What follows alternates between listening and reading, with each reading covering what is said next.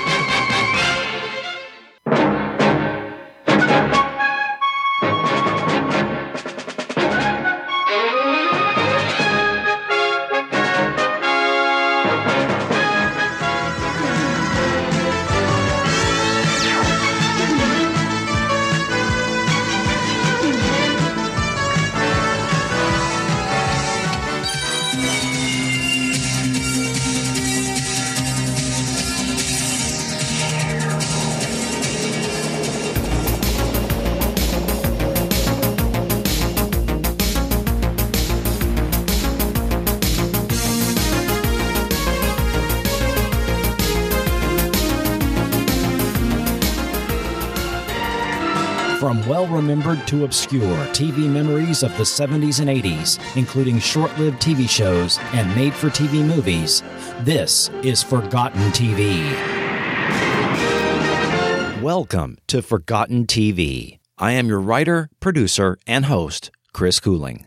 Remember to visit forgotten.tv for all content, links, and show notes, including buttons to support the podcast by donation or by using the Amazon wish list, such as Richard K. did by supplying the DVD for this episode.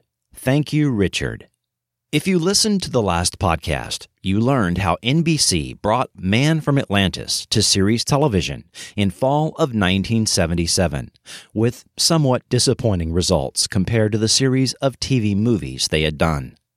Meanwhile, CBS had their own plans to bring a science fiction property to the air adapting a successful feature film, much as they had done three years earlier with Planet of the Apes. This time, CBS had their eye on the 1976 MGM film Logan's Run. MGM puts the future in the palm of your hand. This is the 23rd century, where sophisticated technology has created an automated world of wonders. A world beyond imagination until now. It is filled with beauty and the vitality of youth.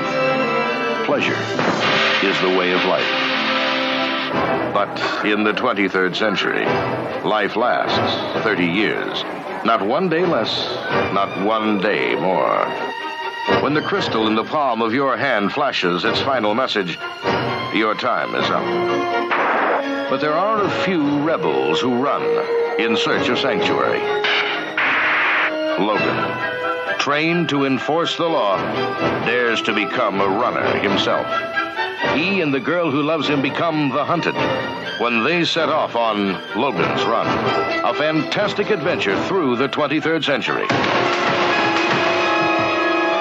To understand how this was adapted into a series, let's go back to the 1960s to see where the concept of Logan's Run originated.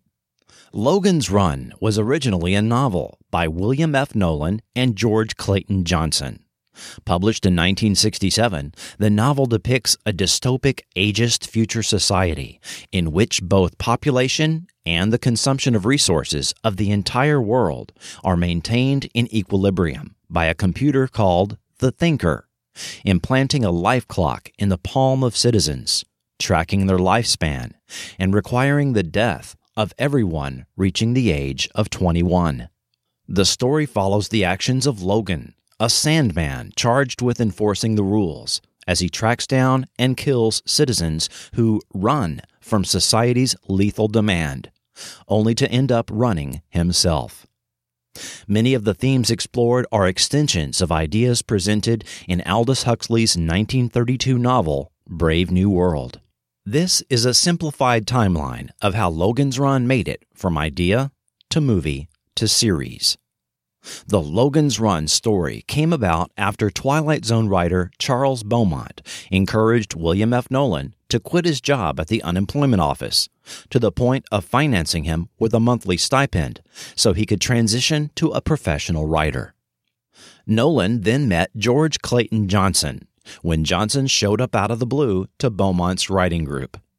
While working on a concept for Beaumont's UCLA class, Nolan started toying with the concept of turning the life begins at 40 cliche on its head with the idea of a future society where the inhabitants weren't allowed to live past a certain age.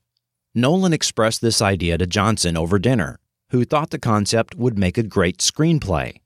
The pair decided to write it as a novel first, so the story could generate revenue even before they attempted to sell it as a screenplay. They rented a Malibu motel room, and for three weeks they hammered out the initial draft of the novel. After polishing, the team had strong feelings the novel would indeed be in demand for a movie and agreed they would sell the movie rights for no less than $100,000, the equivalent of about $800,000 today. After shopping it to several studios, MGM bought the rights and initially involved producer George Pal and screenwriter Richard Maibaum to develop the film. A change in MGM studio executives led to the film being shelved for a time, as well as later involving producer Irwin Allen. In 1973, new MGM president Frank Rosenfelt brought on board producer Saul David with the intent to develop the film into a prestige motion picture for the studio on a modest $3 million budget, although this later inflated to $7 million. David was very familiar with the project, having been executive story editor at MGM during the years George Pal and Irwin Allen were attached to the project. Saul David brought in David Zelig Goodman to adapt the novel into a screenplay, which ended up making a number of changes to the story, as well as introducing additional concepts, such as the Egyptian Ankh iconography, limiting the story to a domed city, and changing the maximum allowed age from 21 to 30. In June 1976, Logan's Run was widely released, starring Michael York, Jenny Agutter, Richard Jordan, and Peter Ustinov, and grossed $25 million. Meanwhile, Nolan was writing a sequel novel called Logan's World. With the film now making Logan's Run a financially successful property, MGM originally expressed interest in adapting Logan's World as a film. But MGM and producer Saul David opted to focus on developing a TV series instead after CBS paid $9 million for the television rights to Logan's Run. Nolan, along with Saul David, wrote a script for a pilot episode, and Nolan was offered the position of story editor, which he ended up declining due to disagreeing over the direction MGM wanted to take the series. Nolan considered the series doomed and walked away from the project. Nolan told Cinescape magazine why. Their idea was to run Logan around in a car every week and encounter new societies underground. After solving their problems, he would return to the surface, get in his car, and drive away. I felt that wasn't the way to handle the concept. Gregory Harrison was cast as Logan 5, Heather Menzies was Jessica 6, Donald Moffat was Rem, and Randy Powell was Francis 7 a pilot was shot and presented to CBS, who then asked for changes, including the introduction of a cabal of city elders who secretly ruled over the domed city. Saul David was let go from the project, and producers Ivan Goff and Ben Roberts were brought on board, as well as story editor D.C. Fontana and producer Leonard Katzman, who were fresh off the canceled production of The Fantastic Journey. Leonard Katzman made the changes to the pilot script the pilot went through reshoots and re editing. Now pleased, CBS ordered 13 episodes, and Logan's Run went into production as a series. Then, on Friday, September 16, 1977, Logan's Run aired on CBS. Segment 1 200 years have passed since the nuclear war raged to an end and the computers took over what was left of the world sealed it off from the outside, and made it perfect. Now, in the domed city in this year of 2319, living is unending joy. Every wish is granted, every sensual dream is realized, and all the world is young. For in this perfect society, no one is allowed to live past 30. On your 30th birthday, you must enter the great sleep in the ceremony of the carousel, to be renewed, to be born again in another body, and so begin another 30 years of blissful existence. But there are those in the domed city who have begun to ask questions, to doubt. They talk in whispers about a refuge in the vast unknown that lies outside, a place they call Sanctuary. Identify. As the crowd enjoys the ritual of carousel, a pair of Sandmen, Logan 5 and Francis 7, are in the audience. And Logan is a little too free with his thoughts and expresses questions to Francis that usually aren't asked. Why do some people try to escape carousel? Why do they become runners? They're sick. Why else should anyone try to escape sleep? Birth for a death, one for one. It's the natural way. Francis, have you ever seen anyone renewed? Born into another body? We've been over this before. We're friends. I thought I could talk to you. We don't question the order of things. We're Sandmen. Our job is to hunt down runners and terminate. Meanwhile, a runner, a citizen nearing the age of 30, who tries to flee the domed city instead of report to Carousel, meets his contact, Jessica Six. I'm Jessica Six. Come with me. Logan, don't shoot! You know my name? We've been watching you. Not like the rest of the Sandman. You've been asking questions. Logan, Carousel is death. No one is renewed When you're 30, you'll die too. unless you run for sanctuary. Caught him. Terminate him, Logan. Francis, wait, listen. And the girl.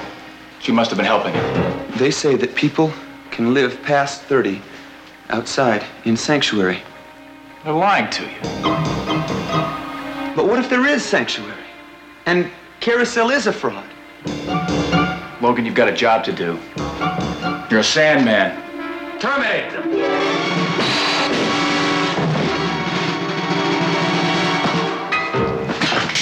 We're both runners now. Following a secret path that leads to the outside, Logan and Jessica exit the city to an area of scrub desert. Meanwhile, Francis is transported to a secret council of elders that secretly runs the city. Come forward, Francis Seven. You're looking at old age. How can anyone be old? Everyone goes to carousel at 30. Uh, not everyone. Not the elders who control the City of Domes. You see, we're a contained society. The City of Domes can only support a finite number of people. Therefore, an appropriate age had to be determined for the end of life to accommodate the newly born. There's no renewal? We're not born again? We must have Logan and the girl returned to us. To testify at Carousel, they'll renounce the runners. They'll be living proof that there is no sanctuary, that our way of life is the only way. Find Logan 5 and the girl. Show that you deserve to join us. Logan and Jessica find a water source and get caught in a thunderstorm. They seek shelter in the ruins of the United States Capitol building and burn bits of green paper to keep warm. After a night's sleep, the two discover an old vehicle, a solar powered hovercraft, in a warehouse. As Logan figures out how to operate it, Francis and his Sandmen enter the Capitol ruins. Logan blows a hole in the wall to drive through, and the Sandman find them. It's all over, Logan. You've had your time outside. Outside, Francis. And we're alive. It wasn't true about the air. What about renewal? We're taking you back to the city. You and the girl.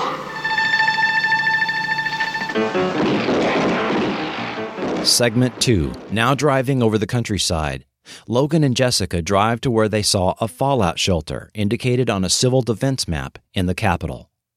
They are spotted and shot at by men on horseback with laser rifles and take refuge in the shelter, which is occupied by a group of people descended from nuclear war survivors.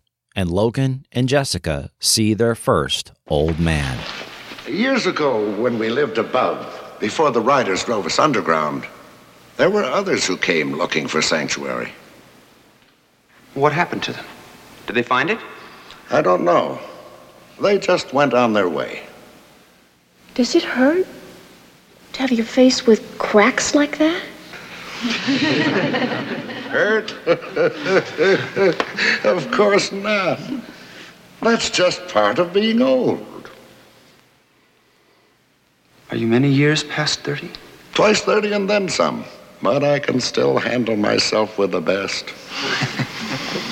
when will your last day be? When you terminate. Well, there's no way of knowing.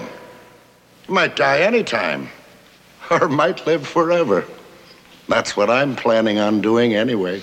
They learn the band of survivors live by a creed of nonviolence and therefore have no weapons to defend themselves against the riders, who have imprisoned others of their group. Jessica is fascinated by a daughter and her mother and the naturally occurring childbirth that takes place outside the controlled city environment and befriends the little girl. The next day, the girl ventures outside and Jessica goes looking for her. They are both captured by the riders and taken to a work camp. Logan seeks the aid of others to rescue them, but they are complacent, having traded freedom for the relative safety of the shelter, and will not venture outside to help. Alone, Logan, with his flare gun, strategically attacks the camp and leads a revolt against the riders, finally joined by men from the shelter that have come to help. Segment 3 Driving to the mountain range, the solar craft is electronically jammed. They are greeted by Draco and Siri, wearing white robes. I'm Draco. And you are? Logan. And this is Jessica. We're from the City of Domes. City of Domes. The name is unknown to me. You mean no other runners ever came here before? Runners? People who escaped from our city. No, you are the first. I am Siri. We shall be happy to serve you. Come. Entering the mountain city, Jessica quickly notes there are no children. The pair are treated to a spa and served food and drink, but they quickly realize something is off about this place. Where are you taking us? To the masters. They've been waiting for this moment. Special food has been prepared in your honor. That's never good. Logan and Jessica are introduced to the Masters, which are simply black robed skeletons sitting in chairs. They realize everyone they have met are robots. You've been very kind, but we're leaving. Leaving our celebration? Leaving your city. We appreciate everything you've done. But you are guests, and guests do not leave the mountain city. You must allow us to serve you. Siri, see to our guests. We cannot allow you to leave. You must stay and be served.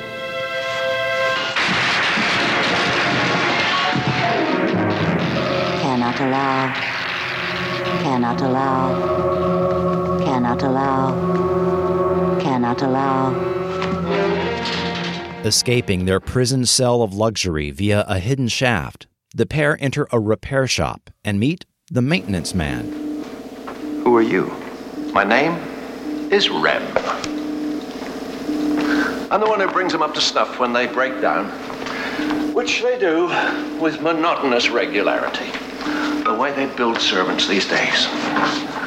But then, nothing's ever perfect, is it? Including my situation. Then you're not happy here.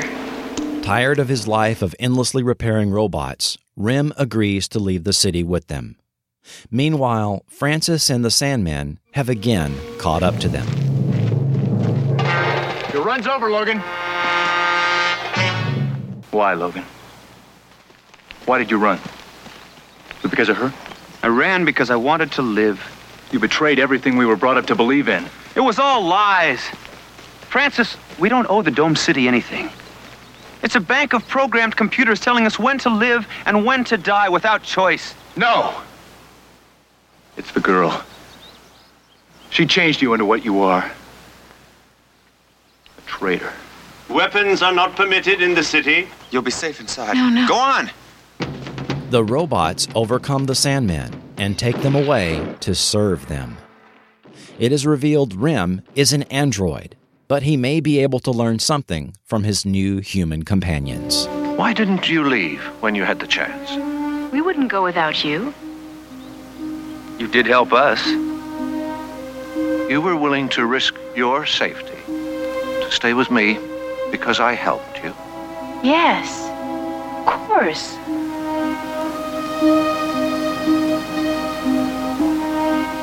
It doesn't compute.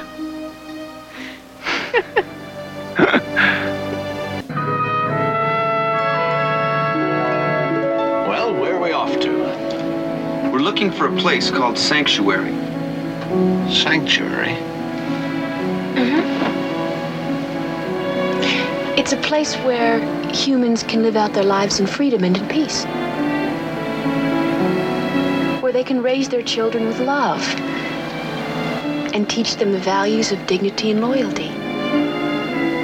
Freedom. Love. Loyalty. Those are human concepts, I suppose. Oh, yes, of course. Worthwhile. Mm, very. Hmm. Fascinating. Drive on.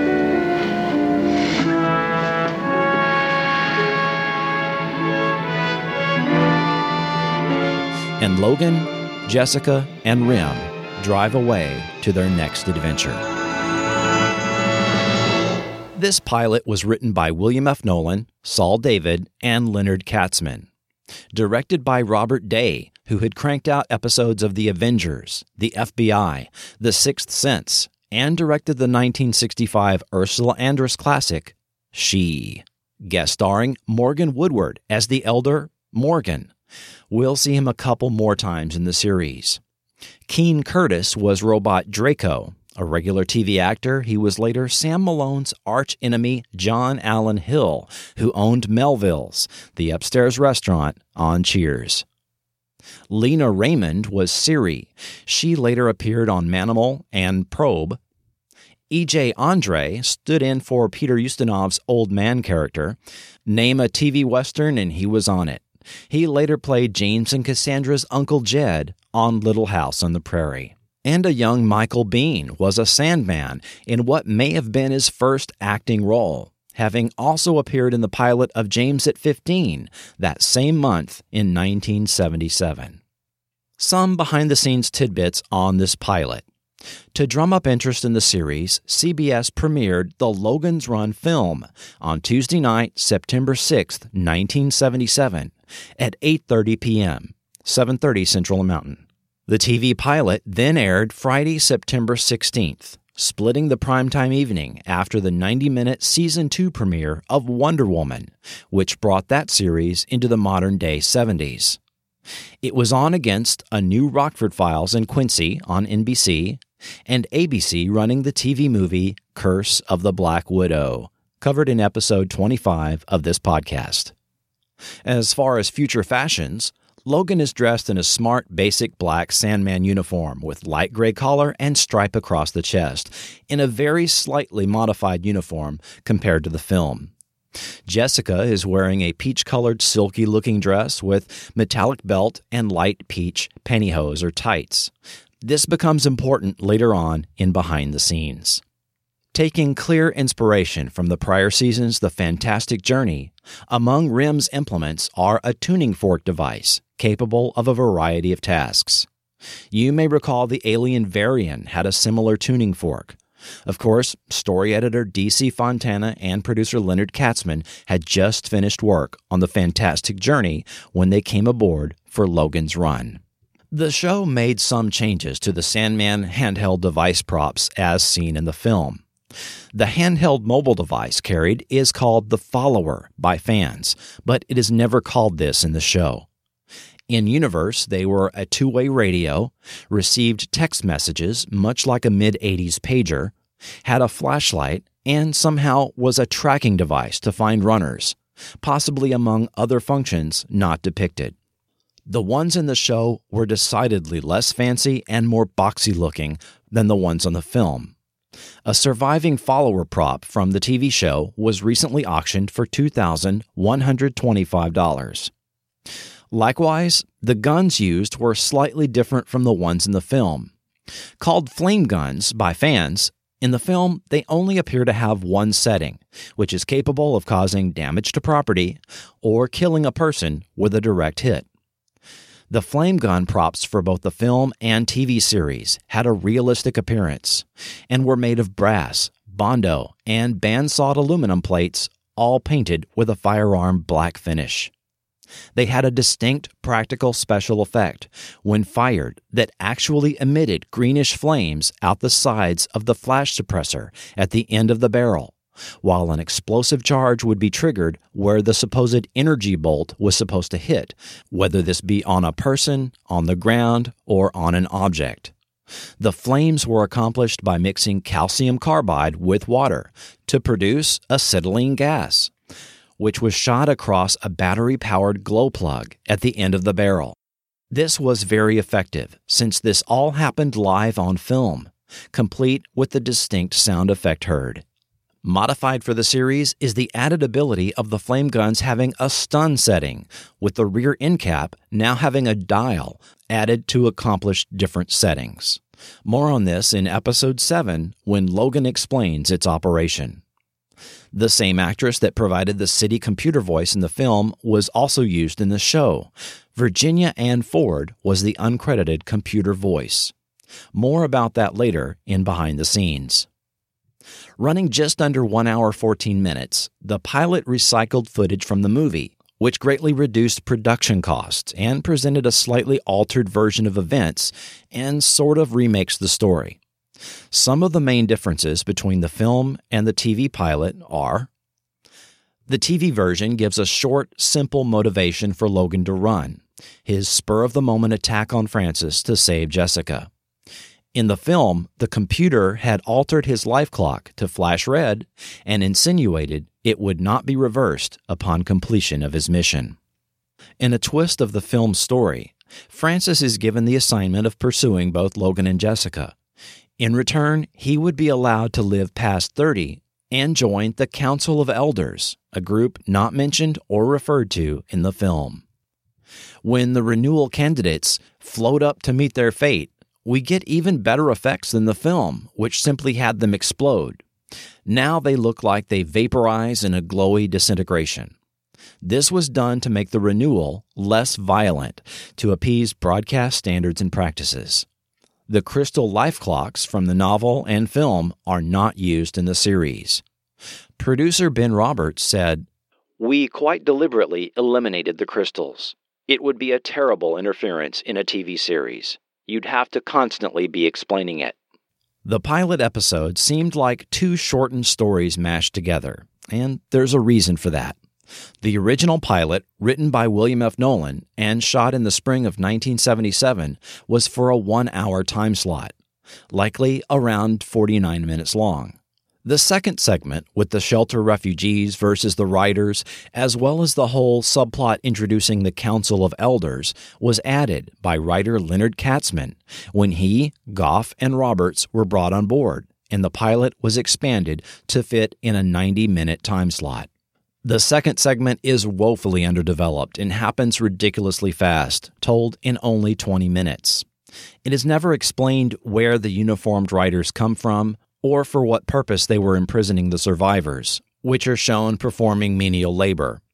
They are clearly part of a greater military force, and it is quite likely more of them will show up after Logan and Jessica go their way, but this is not dealt with. How the city computer knows when a citizen begins to run is not clear. In the film, it logically follows that a person's life clock crystal in their palm is tracked, and someone that should be in carousel could easily be geolocated as depicted. In the series, citizens have no life clocks embedded in their palms, and no other tracking devices are referred to. Yet, still, in some generic way, the follower is able to track people. Also, running is always depicted as a last minute thing. Do people never decide to run ahead of their last day? This would make a lot more sense and be far less obvious to the Sandmen and the city computer. I guess the pleasures of the city were so good, people wanted to live it up for as long as they could. Forgotten TV will return after these messages. It's Saturday night, party night, and the only person here without a date is you. But imagine this. You touch a switch, turn a dial, and the perfect lover steps into your arms. Hi, I'm Jessica. Welcome to the 23rd century. The perfect world of total pleasure. MGM presents the Saul David production of Logan's Run. Run, Logan. Just imagine the fulfillment of every fantasy. Run, Logan. The satisfaction of every vanity. Run, Logan! The absolute attainment of every wish. Run! There's just one catch. Oh, Logan's Run. Rated PG. Parental guidance suggested. Released by United Artists. Logan's Run. It's the perfect world of total pleasure. There's just one catch. Hi, this is Christopher Daniel Barnes, and you're listening to Forgotten TV. Episode 2 The Collectors aired the following Friday night at 9 p.m., 8 Central, after a new Wonder Woman. We now have a standard episode teaser, followed by a new theme for the series, composed by Laurence Rosenthal. I was getting worried about you. Rem, we found it. You found what? Sanctuary. Are you nothing but a machine? Nothing but a machine, indeed. That piece of tin and wire is a machine. We were just friends.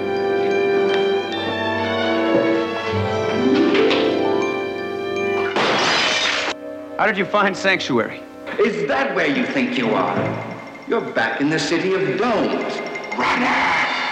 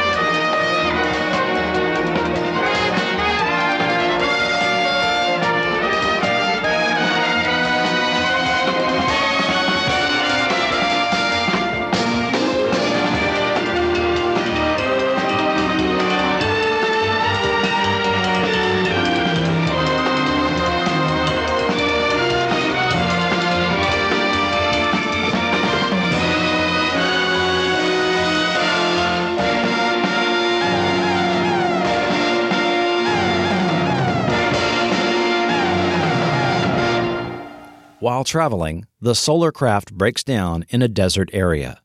While Rem serves as auto mechanic, Logan and Jessica explore and, over the next ridge, find Sanctuary.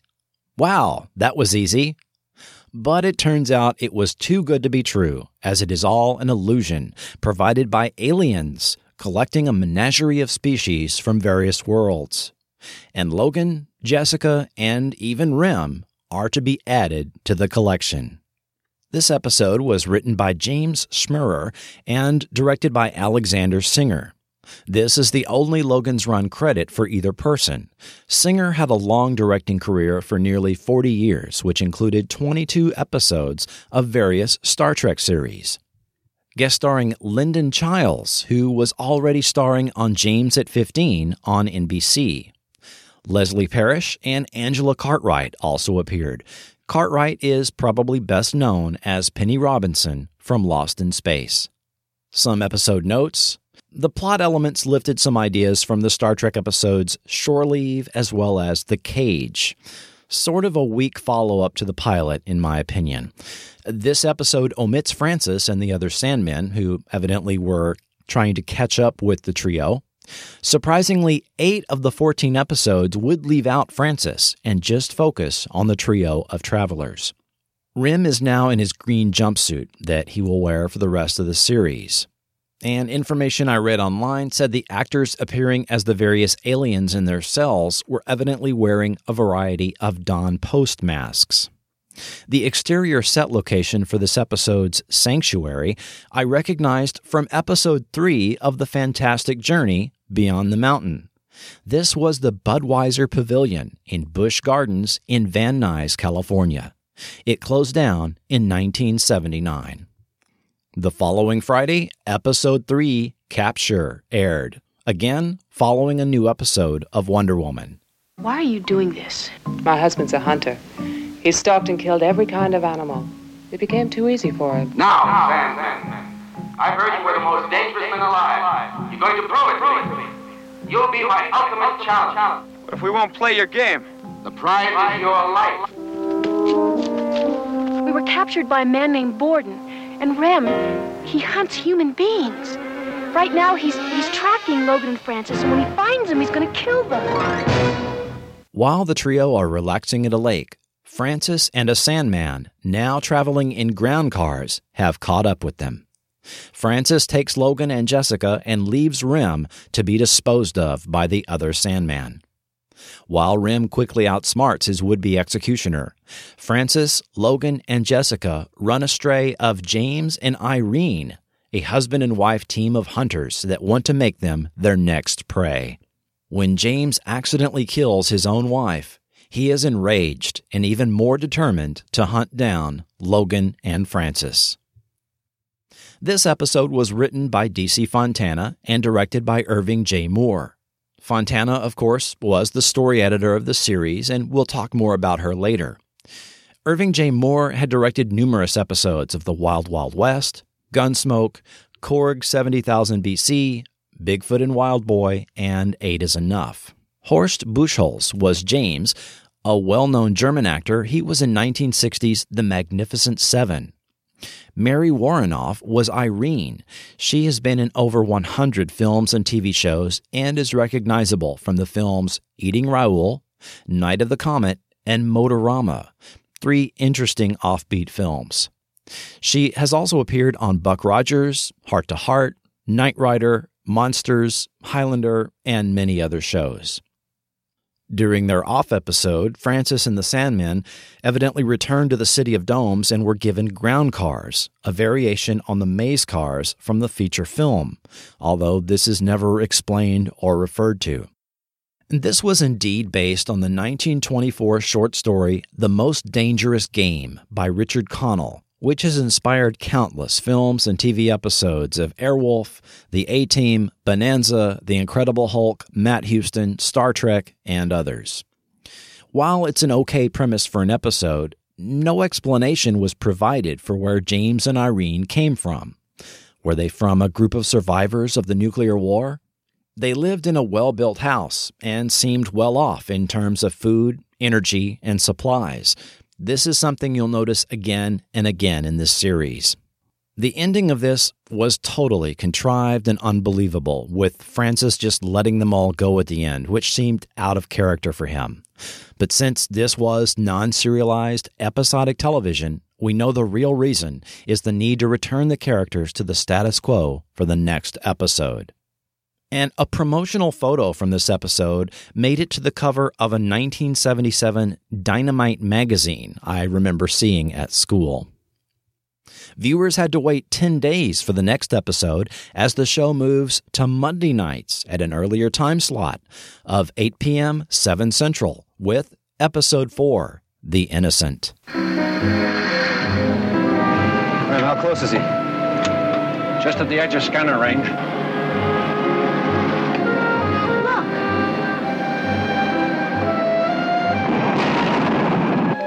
Get inside that barrier now before it closes. But Jeremy? Jeremy, come back! It's a trap! You can't wait to get outside away from me, can you?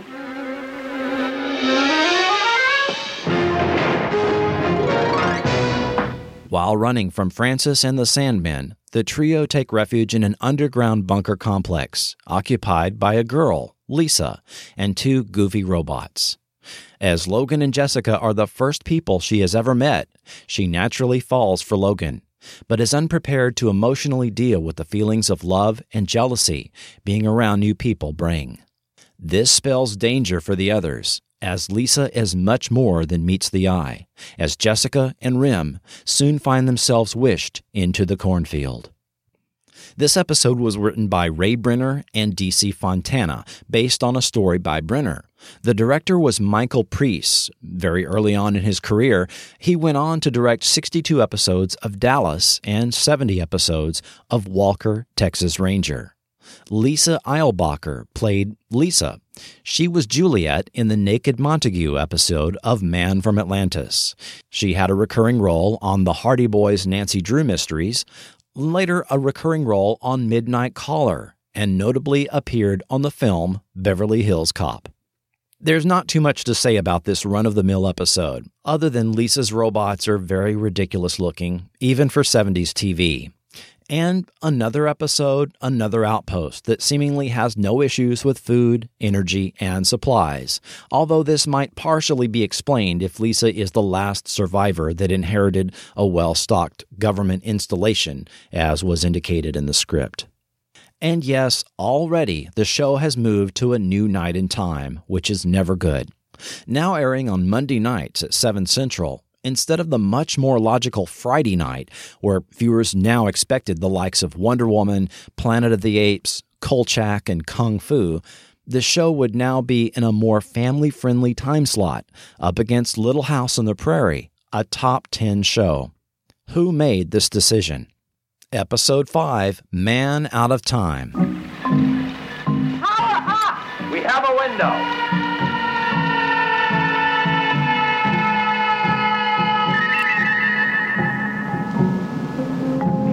Works. Can you make it work? My dear Logan, really? We can't allow him to destroy our world. It becomes a question of which one of you will change history. Save our lives or destroy theirs.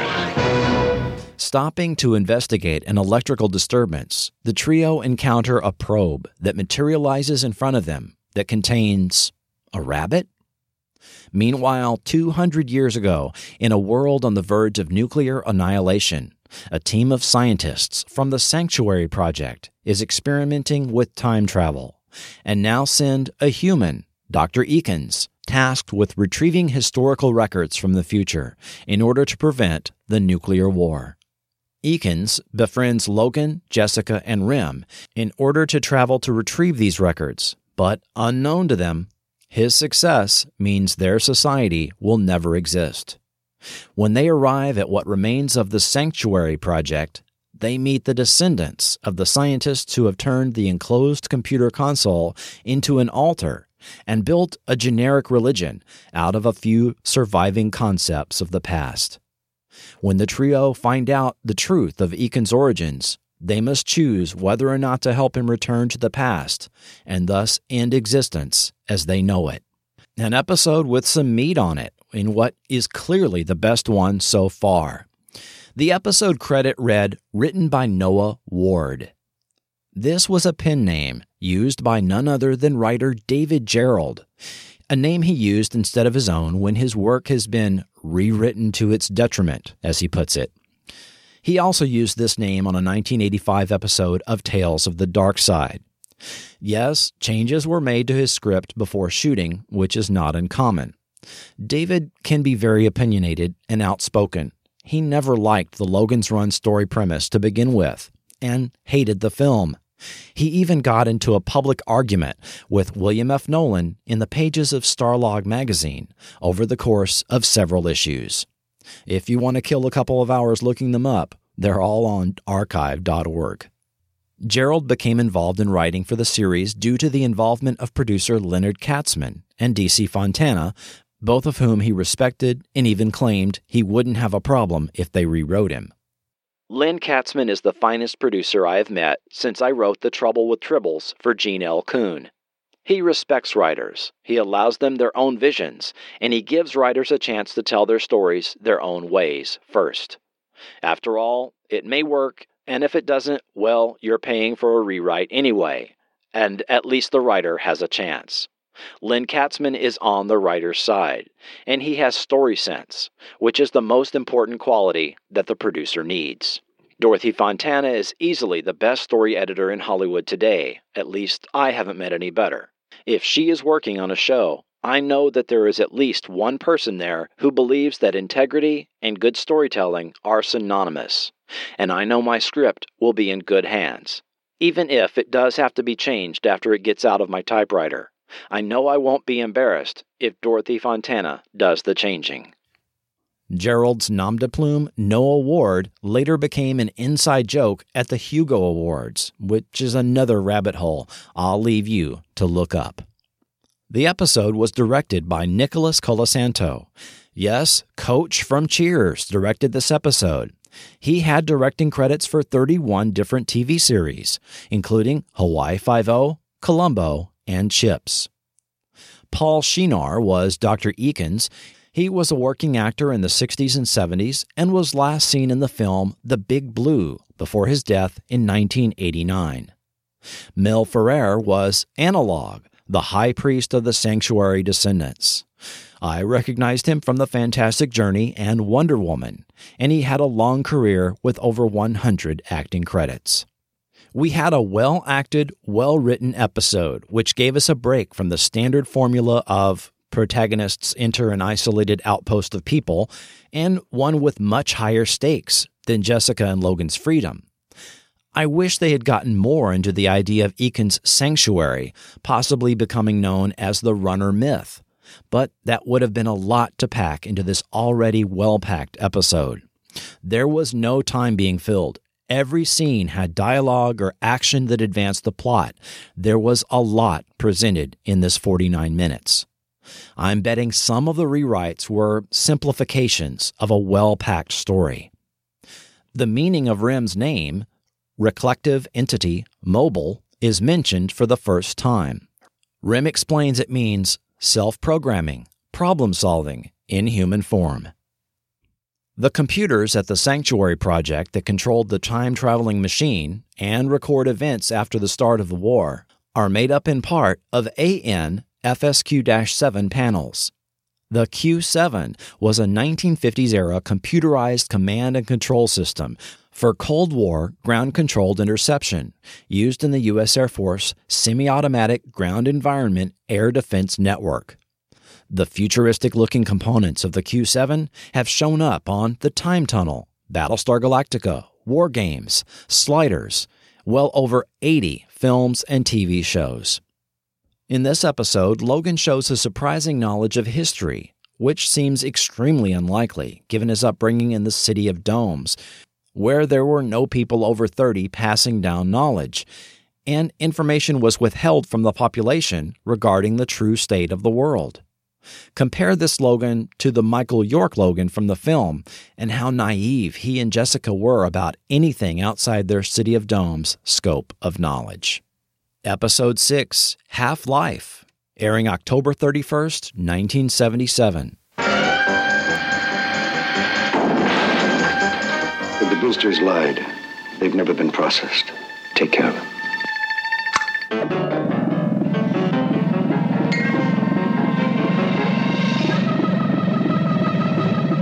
You won't feel a thing. I believe you. Hold up. Easy, Logan. Can we talk?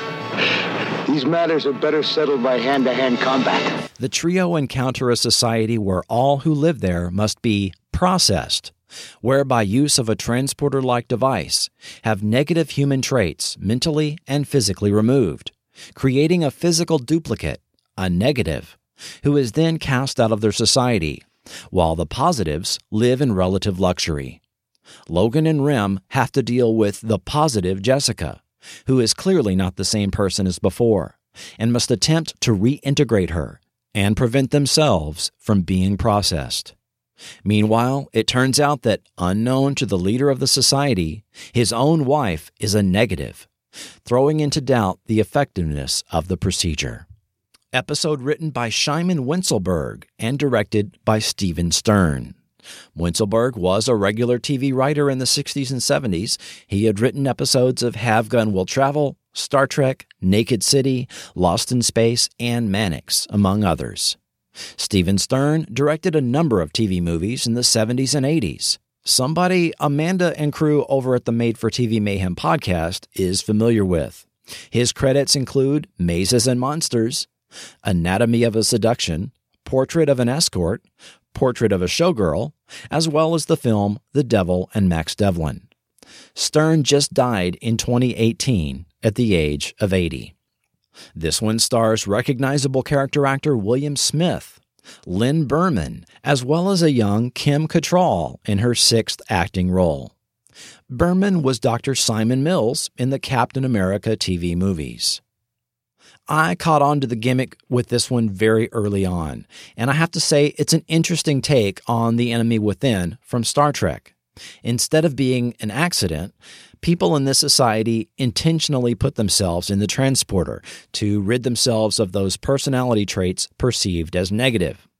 Interesting, although not altogether unpredictable. It doesn't really tread any new ground with this concept, but they did use some Star Trek sound effects. The processor was a pretty cool looking set, and the follower is actually used in this episode for the first time since the pilot. Logan uses it as a signal light. I was beginning to wonder if we'd ever see it used again. This was the second episode produced, but the sixth aired. Episode 7 Crypt. Next on Logan's Run. You have the knowledge. Take the serum to those six below. They may be mankind's salvation. Don't they all deserve to live? But only three of them can. I would give anything, Logan, for a chance like that. So would the others. Driving through the ruins of an old city at night, some type of sensor light is activated, and Logan stops the car to investigate. They enter the building, and a message on a video screen automatically plays with a message from 200 years ago that tells of a plague that struck the survivors of the nuclear holocaust. The surviving scientific community went into an underground complex where six representatives were cryogenically frozen, after which the cure was found. When the trio enter the underground complex, an earthquake results in the smashing of one of the vials leaving only three doses. The earthquake triggers the revival sequence, and the survivors awaken. The six survivors ask Logan and Jessica to decide which of them gets the doses. But while they decide, one by one, the survivors are murdered, and the episode becomes a whodunit. The episode was written by Alfred Hayes from a story by Harlan Ellison. Directed by Michael Caffey in his only Logan's Run credit, he was a regular 70s and 80s TV director. This one had a number of recognizable actors. Christopher Stone, an actor commonly seen in the 70s and 80s in plenty of TV. Name a show, and he was probably on it. In 1980, he married Dee Wallace, and she became Dee Wallace Stone for a time, and became his co star in The Howling and Cujo. Chris Stone died in 1995 at 53. Korean born Soon Tek Oh also appeared, with 116 acting credits, starting with I Spy in 1965. He was on Hawaii Five-O, Charlie's Angels, and MASH several times each, and in the 90s was on Highlander, Kung Fu The Legend Continues, Stargate SG 1, and Seven Days. He died in April 2018. Actress Ellen Weston was on Lucan, The Fantastic Journey, and Wonder Woman. Actress Neva Patterson had a long career and later played Mike Donovan's scheming mother, Eleanor Dupres, on the 2V miniseries. Liam Sullivan had played corrupt leader Parmen on the Plato's Stepchildren episode of Star Trek. Later, he had recurring roles on Dallas and Falcon Crest among his 123 credits. Adrienne LaRussa was in a few shows in the 70s, including the Amazing Spider Man CBS series, as well as the film The Man Who Fell to Earth. The follower gets used as a flashlight again. I wonder when that thing is going to run out of power. And we get a description of the operation of the Sandman gun by Logan, as promised earlier. It has three settings stun, blast, and kill, and shoots a beam of amplified light. We've seen this operation since the first episode, but this is the first time it is described. This is quite different from the way the flame guns were presented in the film, which had no variable options, supposedly shot charged particles, and had a capacity of 120 firings. The reason for the change was a family values issue at CBS. Especially since its move to the earlier time slot on Mondays, Logan's Run was considered a family show, so the operation of the gun was changed. Even the word gun could not be used, and it was called a weapon. The producers were only allowed to fire the gun at lethal settings one or two times per episode, but were allowed as many stun shots as they liked. This is similar to the fate of Galactica 1980, which faced similar issues with the network censors. Even so, Logan's Run was still called the most violent show on the air in the 1977 to 78 TV season by the self appointed National Citizens Committee for Broadcasting. One odd thing throughout this episode both Rem and Logan's outfits got a bunch of dust on them during the earthquake, and it stays on their clothes throughout the whole show. Neither of them bothered to dust themselves off? Episode 8 Fear Factor aired November 14th, 1977.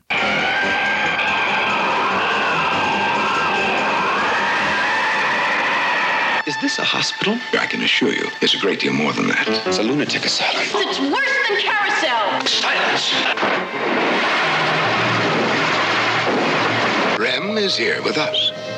What are you doing to him? He's just being deprogrammed. Relax. It'll soon be over. Let her go. She'll never have to think for herself again unless you decide to join us. With their scanners picking up the usage of an electrical system, the trio stops at a large mansion where doctors seem to be caring for mental patients. Soon, they find themselves prisoners.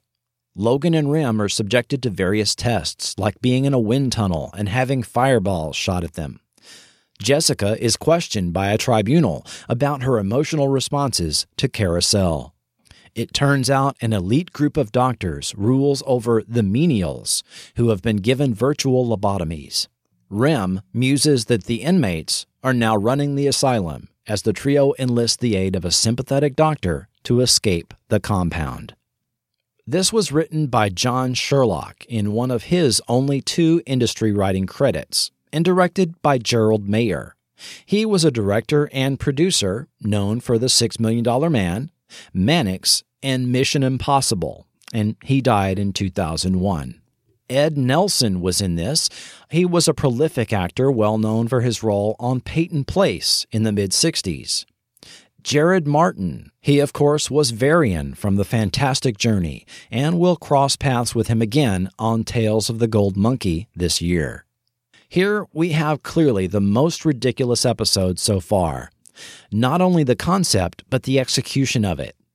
This is another case where I agree with John Kenneth Muir's reflections of these episodes. Yet another tiny, isolated enclave of society, like a lunatic asylum, that could continue to exist intact and continue to operate after a nuclear war after hundreds of years, complete with seemingly unlimited power, supplies, food, and resources to support working computer systems, to run wind tunnels and holographic obstacle courses. Where do the patients come from? We've already seen Logan's Run versions of Charlie X, The Enemy Within. Now, here's the Logan's Run take on Dagger of the Mind. There was one good line. When Jared Martin is told of the dangers outside the complex, Logan responds, You're right, it is dangerous, but that's part of being free, the willingness to live with danger. And again, Logan seems well read in ancient history, something that seems completely out of character compared to the film Logan. This was the third episode produced, but the eighth one that aired. Following this episode, in the final week of November, CBS cancels Logan's Run in the first wave of cancellations for the 1977 fall season, along with The Fitzpatricks, We've Got Each Other, Rafferty, and Busting Loose. This was the same week Man from Atlantis was canceled. Skipping forward a month to December 19th, Episode 9 The Judas Goat.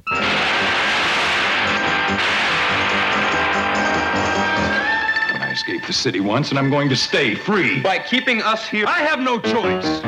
You can be guests or prisoners. It's up to you. But you cannot leave. Ever. Reverse search. Discharge. Logan, I violated the first law. I took a human life.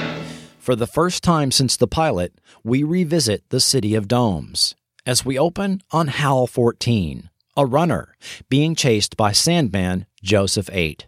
Joseph terminates the runner and gets special instructions to bring his body to Research Lab in Green Quadrant 2. There, laser cosmetic surgery alters Joseph's appearance to duplicate HAL 14's appearance, including imprinting HAL's memories. He is then brought to the elders, who task him with finding and bringing back Logan and Jessica. Very quickly, we see Joseph, as Hal, encounter the solar craft, where he finds a sympathetic Logan and Jessica. Soon, though, the vehicle is trapped by a force field, and the four are captured by the civilization of the week. They encounter Matthew 12, the first runner. Matthew has set up shop in some type of pre Holocaust installation that contains a lot of computer equipment, and he leads the people that live there as sort of a benevolent ruler. He has repaired one of the main computers, which can manufacture supplies, reconstituted food, and which is used to provide joy to the people, some type of electronic VR, which allows the user to re experience whatever memory they choose. Matthew also intends to prevent the four from ever leaving to preserve their way of life from discovery by the City of Domes. Hal schemes with Matthew to release him in exchange for Rem staying behind to repair all the remaining computer systems. Rem agrees to this, and the human trio of Logan, Jessica, and Hal return to the solar craft. Matthew lied, however, about letting them leave and builds up a charge of energy to remotely zap the solar craft as soon as they enter. Rem foils this at the last minute, resulting in Matthew's death. Now free of their provider, the people must now learn to provide for themselves by ancient means of hunting and farming, finding their joy in the form of living instead of electronic escapism. Having convinced Logan and Jessica to return to the City of Domes, ostensibly to prove to all there is life outside and lead a revolt against the Sandmen, the trio are unknowingly being led into a trap. This was written by John Meredith Lucas, who wrote four episodes of Star Trek and was a line producer in its second season. It was directed by Paul Krasny. He directed a bunch of episodes of Mission Impossible, Mannix, Quincy, and Hart to Hart. This is the first of three Logan's Run episodes he directed. Nicholas Hammond guest starred. The name should be familiar to anyone who ever watched the 1970s Spider Man live action series. The premiere movie of Spider Man had aired in September, but the following series would not yet start airing until April of 1978. Still, he would have been pretty recognizable to viewers. And this was a reunion of sorts for Nicholas Hammond and Heather Menzies. They both starred in The Sound of Music as brother and sister Friedrich and Louisa von Trapp. Lance Legault was Matthew 12 he was in a ton of television from this era. He played bad guys on Knight Rider, Automan, Airwolf. You might remember him as Colonel Decker on the A Team. Spencer Milligan also appeared, primarily known as Rick Marshall, father of Will and Holly on Land of the Lost. Okay, another good episode and a lot of ideas, probably too many for a single episode, are thrown our way in this one and a lot of questions. Just dealing with Matthew 12 and his civilization of the week would be enough for a standard episode. But after four episodes with very little seen of the Sandmen, we find out the elders of the City of Domes have not forgotten about the trio, sending a disguised Sandman after them. Matthew's compound, with its electronic escapism, is interesting as a comment on society, although we weren't given enough time with them to come to Logan's conclusion that they were his slaves. They were expected to contribute by doing regular patrols of the area and little to nothing else. Perhaps something got lost in the editing. We also had Rem having to make an instant choice to save his friends while causing the death of another human. A major character development for Rem, which should have been given much more screen time. We also were given some very interesting tidbits of information that give us an insight on the society of the City of Domes. Runners evidently have only been around for six years. Matthew also has the highest number we've ever seen 12, possibly implying a time span of 360 years since they first started numbering people. Yet the year of the city in the TV show is 2319, and the nuclear holocaust happened in 2119, only 200 years earlier. The highest number we'd seen otherwise was 7, which would make sense to be the highest number you would get to if you were allowing the population to live to 30, then reassigning the name. Perhaps some people die from accidents or for other reasons, but there just doesn't seem to have been enough time elapsed to get to a 12th generation. Maybe this number was chosen at random with no particular meaning behind the number. This is not really explored. The fact that there have only been runners for six years raises even more questions. Were there Sandmen before this? What did they do if there were no runners? Also, the series has given us the impression so far that the trio has traveled pretty far from the city of Domes by now. Yet Joseph catches up to them almost immediately, and they travel back to the city just as fast. Are they driving in circles in the area? This is not addressed, but it does make some logical sense if they are searching in a radius from the city, but this is never explained. Episode 10 Future Past airs January 2nd, 1978, as the now canceled series is airing its final episodes opposite Lucan on ABC and Little House on the Prairie on NBC, as previously mentioned. You want Jessica and Sanctuary. Suppose I give you both. Logan, no! There is no renewal. What have you done to them? Only what I'm here to do. If I free Logan, will you go wherever I take you? Jessica, don't go with him. There is a wish in all humans A wish? to die. Are you my mother? Go away. Please tell me. Go away. What happens if they reach D level? D is for death. Running from Francis, the trio encounter Ariana, a seemingly kind, hospitable woman that welcomes them into her building, while Logan and Jessica quickly fall asleep. Rem quickly learns Ariana is an android that runs a dream analysis station, left over from when the healers were still alive. Soon, Logan and Jessica are deep into disturbing dreams, causing them to face their subconscious fears. Francis arrives and shoots Ariana, and the trio are briefly cornered by Francis. Of course, they turn the tables on their captors, and Rem has to repair and say goodbye to Ariana. This was written by Katharyn Powers. She wrote three episodes of The Fantastic Journey, an episode of Wonder Woman, one of the most reviled episodes of Star Trek The Next Generation, Code of Honor, but then balanced that out with her DS9 episode, Past Prologue, the episode that introduced Garak to DS9.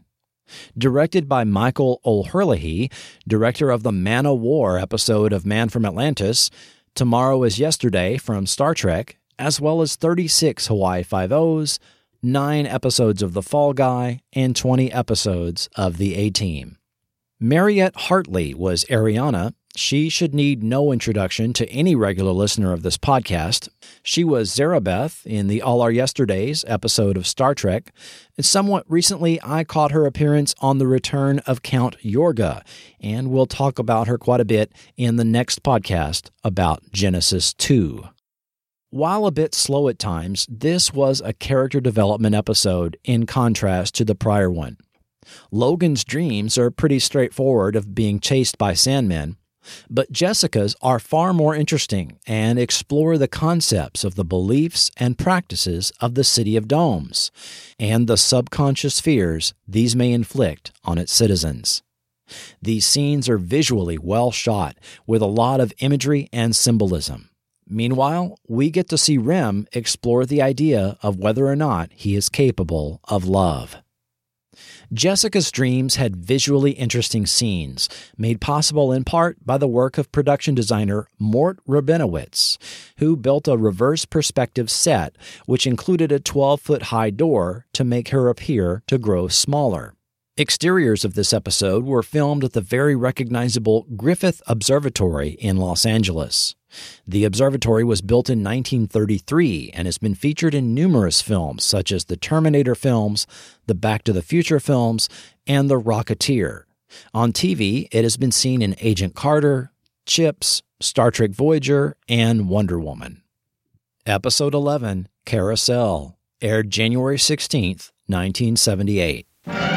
What is the function of a Sandman? To terminate the traitors called runners. You were a runner. No such memory. What happened to Logan? Logan has been tranquilized with a memory warp. Find out the extent of his memory loss. Are you suggesting I seduce him? Considering our circumstances, yes, I would. Hello, Logan. Logan will die. That part of the plan has never changed. While being chased by Francis, the solar craft inexplicably breaks down, and the trio have to abandon the vehicle. Unknown people shoot a dart at Logan and beam Jessica and Rem to an unknown location. A representative from the unknown advanced race explains Logan was shot with a memory dart that temporarily erases the last year of memory. While Jessica and Rem negotiate for their freedom, Logan willingly returns with Francis to the City of Domes. He is debriefed by the city computer and returns to his life of pleasure and policing as a Sandman, intending to pick up with an old girlfriend where he left off. Jessica and Rem return to the city to enlist the aid of other runners to rescue Logan. This plan includes trying to seduce Logan, but unknown to everyone, the elders intend to have Logan die at Carousel. Can Jessica and Rem save Logan from being terminated on Carousel? And will Logan's memories be revived? This was written by D.C. Fontana and Richard L. Breen Jr. from a story by Breen. The son of author Richard L. Breen Sr., Breen Jr. also has writing credits for Mannix and Ironside. Directed by Irving J. Moore, his second Logan's Run episode, Morgan Woodward returns as the elder Morgan, and Melody Anderson shows up in only her second screen appearance. She was later Dale Arden on Flash Gordon and Brooke McKenzie on Manimal. And it was very interesting to revisit the City of Domes after 10 episodes, uh, sort of intended as a refresher, perhaps, for new viewers. Of course, filmed before they knew the series was canceled. For the setup we are given, the ending is very pat and easy, returning everything to the status quo. And the title of the episode seemed like clickbait. For an episode to be titled Carousel, we are really given no payoff, as we saw more of Carousel in the prior episode than in this one. Interior shots for the City of Domes for this episode were filmed in the Blue Building of the Pacific Design Center in Los Angeles. Exteriors were shot at the LA River.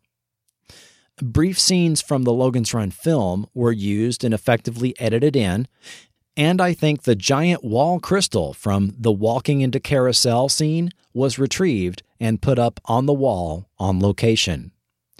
Carousel was the last episode to be broadcast nationwide. Episode 12, Night Visitors, aired January 23, 1978. Or did it? A number of online sources say West Coast stations didn't air it and other time zones did, but it doesn't appear to be that simple. The vast majority of TV listings from all over the country show the animated specials You're a Good Sport Charlie Brown, followed by Rikki Tikki Tavi, aired on CBS that night in the Logan's Run time slot. However, local TV listings from a few markets, regardless of time zone, indeed list Logan's Run as the first CBS primetime show of the evening.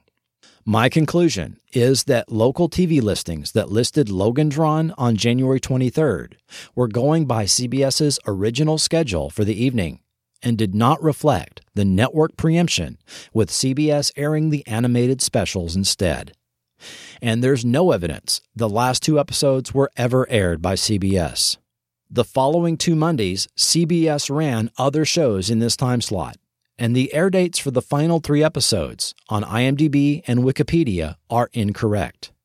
For decades, TV reference books, such as The Complete Directory to Primetime Network and Cable TV Shows by Brooks and Marsh, as well as my old standby, Television 1970 to 1980 by Vincent Terrace, correctly stated the final episode aired by CBS was Carousel on January 16th.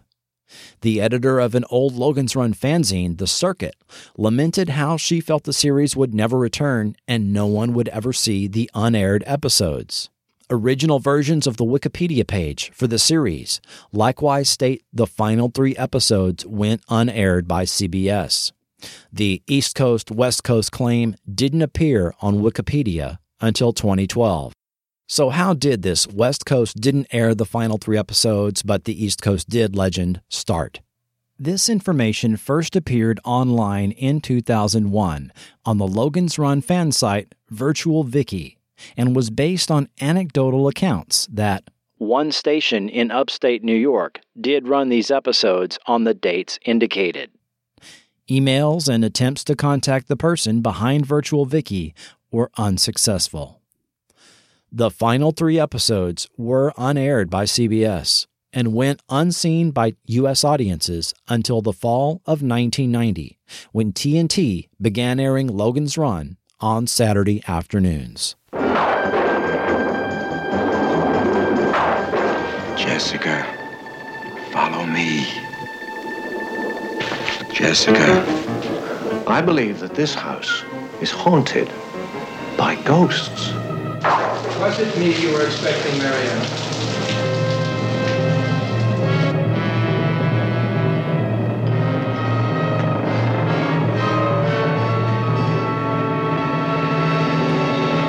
It was a dark and stormy night. For the first time on the series, it's raining, and the trio are out driving around in the dark and run out of power, pulling up at an old house. They are greeted by an odd couple, and the trio are put up for the night. And things take a weird turn when Logan starts seeing things in the mirror that aren't there otherwise. Okay, I think you know where this is going. Yes, they ran out of gas and came upon a haunted house. But we're not done yet. It turns out the house dwellers are devil worshipping ghosts, intent on using the body of Jessica to reincarnate the dead wife of one of the ghosts. This episode was written by producer Leonard Katzman, and it was the second episode directed by Paul Krasny. Guest starring George Maharis, mainly a 60s and 70s actor. Appropriately enough, he was in Look What Happened to Rosemary's Baby, the TV shows Naked City and Route 66, and he was on Fantasy Island several times. And he was the lead on the 1970 TV series The Most Deadly Game. Barbara Babcock was a very recognizable actress on two episodes of Star Trek, both uh, A Taste of Armageddon and Plato's Stepchildren. She had regular roles on Dallas, Hill Street Blues, The Law and Harry McGraw, and Dr. Quinn, Medicine Woman. And Paul Mantee was in this one. He was a regular TV actor in Gene Roddenberry's The Lieutenant, Mannix, Quincy, Perhaps he was best known for 1964's Robinson Crusoe on Mars, which I have on Criterion Collection Blu ray. It's an excellent movie. This is easily the most ridiculous, forgettable, and lazily written episode of the series. I can only imagine they were short of script, Katzman cranked this out, and it was originally intended to be a Halloween episode, as shows of this era routinely produced out of character episodes for Halloween. But it turns out this was the final episode written and filmed before the cancellation announcement was made by CBS, which would put the production in late November. The only thing of note in this episode is that feelings seem to have developed between Logan and Jessica, and the two kiss. Episode 13 Turnabout, unaired by CBS, although IMDb states January 30th, 1978. However, CBS ran Good Times and Baby I'm Back, a short lived comedy with Demond Wilson, during the Logan's Run time slot on this night as well as the following week.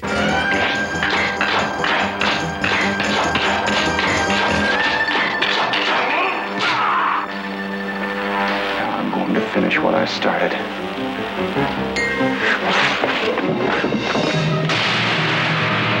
Runners are a danger to both our societies. Allow me to take them back to my superiors, and I assure you the punishment they receive will be equal with yours. Death? Death.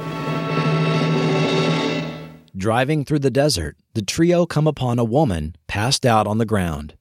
She is wearing a hijab, as well as a niqab, or face veil, which Jessica removes to give her water, which distresses her when she comes to. Soon, riders on horseback arrive and are displeased someone has crossed their borders. The civilization of the week is the city of Zydor, influenced or descended from Middle Eastern cultures, and they have an isolationist, religious society and worldview. Francis and a Sandman also show up to complicate matters, and the whole lot of them are taken prisoner. Sentenced to death, Francis and the woman Mia they helped at the beginning actually spring Logan and Jessica from jail, killing the other Sandman in the process. With Rem left behind, the remaining three set out across the desert on foot, but are recaptured, leaving them back where they started. And this time, Francis is the one needing rescuing as he engages in personal combat to the death with a Zydor military guard. This was written by Michael Michaelian and Alfred Hayes. Michaelian was a writer on Kung Fu and The Fantastic Journey, and wrote episodes of the 1970s Spider Man and Star Trek The Next Generation. This was Hayes' second Logan's Run episode. He wrote movie screenplays in the 1950s, as well as several episodes of The Alfred Hitchcock Hour, Mannix, and one episode of Time Express and this was the final episode directed by Paul Krasny. Guest starring Nehemiah Persoff, a prolific character actor who played the ruler of Zydor. He often played similar roles. In The Land of Giants, he played a dictator named Titus. He was also the Eastern Alliance leader on Battlestar Galactica, among some 200 acting credits. Gerald McRaney also appeared. His acting career was in full swing by this time, and he was getting regular roles on TV. Later, of course, he was on Simon and Simon and Major Dad, as well as the current series House of Cards and This Is Us. What's interesting about this one is the implications of a Middle Eastern Islamic style city and civilization within driving distance of the Washington, D.C. area complete with closed borders and a futuristic depiction of Sharia law. In the episode, a fundamentalist was in the seat of power, with more moderate factions overturning his rule, in sort of a reversal of what was going on at the time in Iran. The episode ends with the women pleased they are able to remove their niqabs under the less fundamentalist ruler. At any rate, such a script would not be touched today with a 10 foot pole. Episode 14 Stargate, unaired by CBS, who, on the claimed air date of February 6, 1978, again ran Good Times and Baby I'm Back. I can't believe it's this hot anywhere on Earth. Just as our testing indicated, you will be of enormous use to us. There's more of me over here. They've taken me apart. It's a matter transporter. It's set to receive an alien army. It's a couple of aliens being prepared to take you over. Your friends can no longer help you. Animal carcasses just torn apart. Mutants, probably. Caused by genetic breakdown. On a warm, sunny day, the trio find a man who is freezing. His people quickly show up and retrieve him and offer hospitality, which our travelers accept. Logan and Jessica find themselves roofied, and Rem is taken away for examination. It is learned the people are aliens who have taken human form. They are from a much hotter planet, and they want Rem's electronic parts to repair their transporter, which will bring more of them to Earth. And they want Logan and Jessica to duplicate their bodies as hosts for two aliens. With the help of a friendly human, Logan and Jessica must repair and rescue Rem and stop what would be an alien invasion. At the end, we return to the status quo with Rem fully repaired as the trio drive off in the solar craft to the next adventure. This was written by Dennis O'Neil. He wrote comic book stories for Batman starting in the 1970s and was one of the guiding forces behind returning the Batman character to its dark roots from the campiness of the 1960s, and he was the creator of Batman characters Ra's al Ghul and Dr. Leslie Thompkins. This is his only non comic book related TV credit. Directed by Curtis Harrington, director of offbeat 60s horror movies Night Tide and Queen of Blood, the 1973 TV movie The Cat Creature, and episodes of Lucan, Wonder Woman, Hotel, Dynasty, and The Colbys. Harrington died in 2007. Guest stars were Eddie Firestone. He was in a bunch of TV westerns like Gunsmoke, Bonanza, and Death Valley Days. He was also on Kolchak the Night Stalker, Buck Rogers, Galactica 1980, and Knight Rider. He died in 2007. Paul Carr also appeared. He was Lieutenant Kelso, the navigator who met his doom, strangled by the power conduits, manipulated by Gary Mitchell in the second pilot of Star Trek, Where No Man Has Gone Before. He also did a lot of other sci fi roles The Time Tunnel, The Invaders, Buck Rogers, and a recurring role on Voyage to the Bottom of the Sea. Like many on Logan's Run, he also worked on Wonder Woman and The Amazing Spider Man. This final episode had another one of those conclusions that just seemed easy and sudden and served only to return things to the status quo. The story idea wasn't particularly bad, it just seemed out of place in the world that's so far been presented to us on this series. It was unclear why the aliens needed Logan and Jessica at all, since they already had the ability to create duplicate human bodies. And why Logan and Jessica would die when the duplicate bodies were inhabited was not explained. Shades of Invasion of the Body Snatchers, which was in production at the time for a December 1978 release. Also, the way Rem simply allowed himself to be disassembled just seemed wrong. Forgotten TV will return after these messages. The Escalaptor Mark III replaces traditional automated hairdressing and cosmetic devices with the latest in servo-surgical designs. Its multiple surgical laser beams are focused with microscopic accuracy to restructure your face and body any way you like. Imagine a whole new face in less than an hour. Welcome to the 23rd century. The perfect world of total pleasure. MGM presents the Saul David production of Logan's Run. Run, Logan. Just imagine the fulfillment of every fantasy. Run, Logan. The satisfaction of every vanity. Run, Logan. The absolute attainment of every wish. Run. There's just one catch. Logan's Run. Rated PG. Parental guidance suggested. Released by United Artists. Logan's Run. It's the perfect world of total pleasure.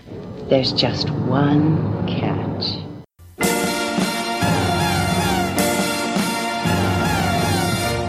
This is another series I have only vague memories of watching as a kid.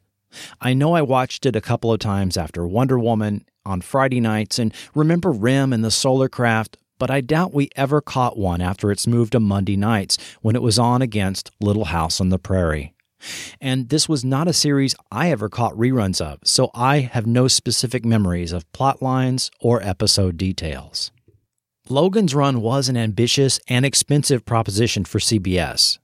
Not only did they buy the TV rights for $9 million, as mentioned earlier, each episode was said to cost about $370,000 to produce.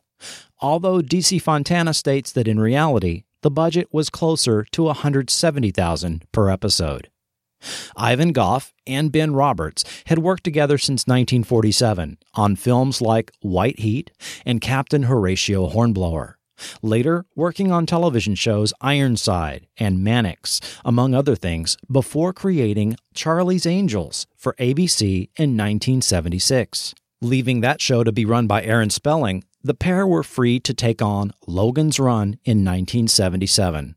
They later produced the short lived Time Express, considered in episode 21 of this podcast, as well as Nero Wolfe for NBC in 1981, which was the last project the pair worked on together. Gregory Harrison was cast as Logan 5 at age 27. This was an early role for him, having only appeared in bit parts on a couple of series and TV movies. I remember sitting in the theater at the Cinerama Dome a year before the series, watching Logan's Run with Michael York, being absolutely fascinated. I've always been a huge science fiction fan, and watching the feature, I was thinking, this is wonderful, I love this, but never imagining that I was going to be playing that part and wearing that costume and using the same gun. A lot of the stuff we used came directly from the feature. It was quite a thrill when I got cast and screen tested. Heather Menzies' big claim to fame prior to Logan's Run was as daughter Louisa in 1965's The Sound of Music. She had acted fairly regularly on TV since and was also 27 when cast as Jessica. British actor Donald Moffat was cast as Rem. He was 46, was a distinguished Shakespearean actor, and had been acting on television for 20 years. In episode 5, Man Out of Time, we were told what REM stood for, but the original proposed name for his character was OMO, Operational Machine Organism. I think everyone would agree REM is a lot better. Randy Powell was Francis. He was 27 and had a dozen acting credits prior. This was the first regular series role for all four actors. One of the key people responsible for keeping the series on course was story editor Dorothy, or DC Fontana, who TV fans know from her work on Star Trek, the original and animated series, as well as The Fantastic Journey. She was brought on for her science fiction expertise, though her suggestions were sometimes ignored by producers Goff and Roberts. They ran scripts through the typewriter one last time, Frequently, script and character emphasis was changed over our protests. They were also the ones so in love with their character Rem that at times the series threatened to be Rem's run, not Logan's run. Unfortunately, they were the ones with the final approvals. Too many times, Rem, wonderfully acted by Donald Moffat, by the way, dominated a storyline or saved Logan and Jessica when by all rights they should have been saving themselves. Rem had too many answers too often. Logan and Jessica should have been discovering answers for themselves. In addition to Fontana and producer Len Katzman, Goff and Roberts also brought over director of photography Irving Lippman and associate producer William Cairncross from The Fantastic Journey. The wardrobe and costume design was done by Academy Award winner Bill Thomas. He had worked on the costumes on Spartacus, Mary Poppins, Cathy Lee Crosby's 1974 Wonder Woman outfit, the Logan's Run film, and many, many more. Donald Moffat's Rem tunic he designed was recently auctioned for $2,250, and a Sandman costume went for $3,437. Early on, I mentioned Heather Menzies' wardrobe. By the second episode, it had slightly changed from the pinkish, silky dress with metallic belt and light peach tights to a redesigned gossamer pink dress with cutouts to expose her arms, slits down the sides to the waist, fabric belt with metal ring belt buckle, and no tights. The dress essentially resembled a nightie. Like the film counting on some sex appeal with the casting of Jenny Agutter and Farrah Fawcett, the producers and network wanted to ensure the same for the series. There was much discussion and intent behind her costume design. After the pilot, it was specifically directed she would not wear a bra or pantyhose. When the first footage from the series was shown to network executives, one reportedly said, Gad, we can't have her running around like that. This is a children's show. However, it was decided kids would be absorbed with the laser guns, robots, and special effects, while older viewers would be absorbed with Heather, making it a win win for everybody. This was the age of so called jiggle television, and Heather had some comments about it. Charlie's Angels knows how to sell a show, so why not go with the trend? In the pilot show, they had me running around in a pink gunny sack with a bionic bra. I also wore pink tights and ballet slippers. They had my hair pulled back in berets. It made me look like a 12 year old. Now I look like a woman. Many male viewers likely agreed with Heather's assessment of the situation. Gregory Harrison adds I remember Heather was always in this skimpy little pink outfit. She never wore a bra, and you could always see her boobs underneath there, and when it was cold, boy, you could tell. In the final episode, Stargate, the one where they saved the freezing alien at the beginning, Logan playfully slaps Jessica on her rear and comments, Jessica, if it ever really freezes, you'll be the first to know. Oh, the 70s. The music theme was by Laurence Rosenthal, with 136 composing credits for film and TV music over the last half century, from feature films like The Miracle Worker and Return of a Man Called Horse, to television projects such as Fantasy Island and Young Indiana Jones, his refined, melodic symphonic style is widely admired, and he continues to be active in film and television. He did music for the opening credits and scored the pilot and three episodes. The main criticism often levied against the theme is the pew pew pew synthesized effect, which immediately dates it to the late 70s.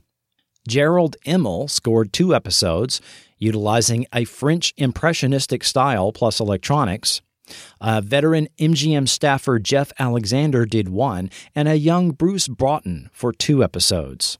The remaining five episodes reused music and did not receive original scoring. The Logan's Run TV series soundtrack actually received a limited pressing CD release in 2004 by Film Score Monthly, a former print magazine, now online, that licenses original film and TV scores for limited release. I want to make sure and not skip over the contributions of Mort Rabinowitz, production designer for the series. He was given about $30,000 to build whatever sets were needed, sometimes 9 or 10 per episode.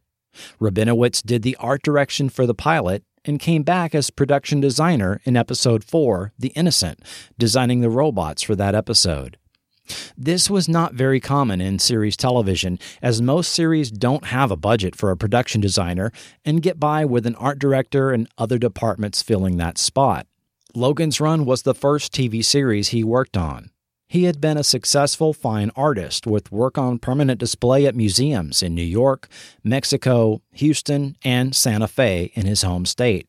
His work in movies had always been occasional and admittedly took the Logan's Run job for the money and was initially skeptical his ideas would work for the show.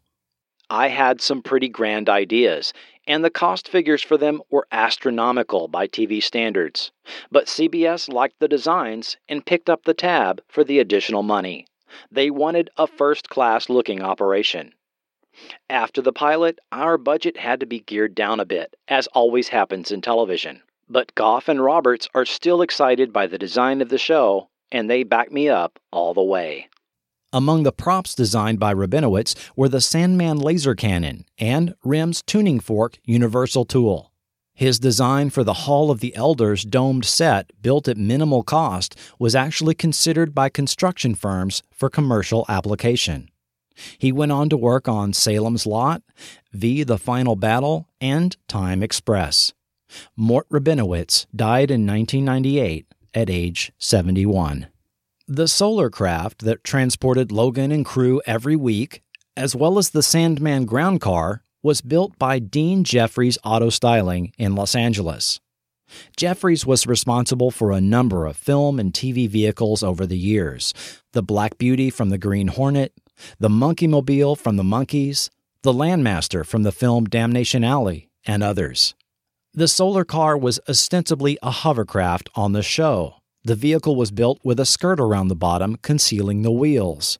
Along with a sound effect, this was a fairly effective presentation.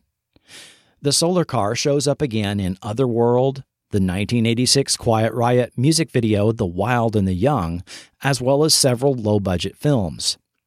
There was only one Sandman ground car built for the show. Originally, they had planned to build a second, but when the series got canceled, so was the order for the second car. The ground car shows up in episodes of Chips, Otherworld, Knight Rider, the film Ice Pirates, the Tom Petty and the Heartbreakers music video You Got Lucky, and a series of Pepsi commercials. The Solar Craft was disassembled in 1990 to remake it into another vehicle.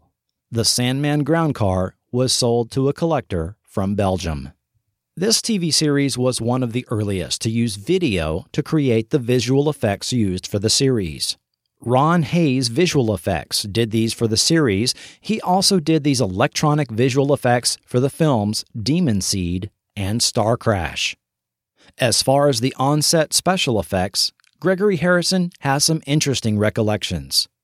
While filming episode 3, Capture, he recalls, That show, we had a special effects man who didn't engender a lot of confidence. I remember I was supposed to get shot, or somebody was supposed to get shot, in that show. The special effects guy was doing a lot of drinking. I remember saying, No, I don't think we should put that squib on the person until we've tested it against the neoprene that will protect it. So we put the neoprene on a rock and blew up the squib. And there were pieces of rock that blew up behind it. That was one of my career lessons right there. I was careful enough to suggest a test, and the test proved that the guy would have been disemboweled had he had the thing on. In fact, Harrison had several close calls over the course of the series. In the pilot, Logan uses his flame gun to blow a hole in the wall for the solar craft to drive through. Ostensibly, a simple effect. Not quite. The camera was behind me about 10 to 15 feet, and I was about 20 feet away from the wall. The special effects guy, I think it was the same guy, said, okay, this is going to explode, not implode. So you can stand two feet from this wall, and when we blow it, it's going to all blow in the other direction. I said, okay. So I walk up to about 15 feet away from the wall, aim my gun, the camera is shooting over my shoulder, and fire. He pushes the button off camera, and the wall blows up entirely towards me and knocks me back, knocks the camera, and holes burn through my black outfit. I'm sure it's the same special effects guy, which is why I didn't trust him when he said, Yeah, you can hold this squib. I don't think he stayed in the business for too long after that. Apart from special effects, shooting Logan's Run wasn't easy and was an ordeal for Harrison. I ended up working such tremendous hours on that show. I had walking pneumonia for the last six weeks of the season. Working 10 to 13 hours a day, every day, falling over on the weekend. There was no break for me. It was relentless.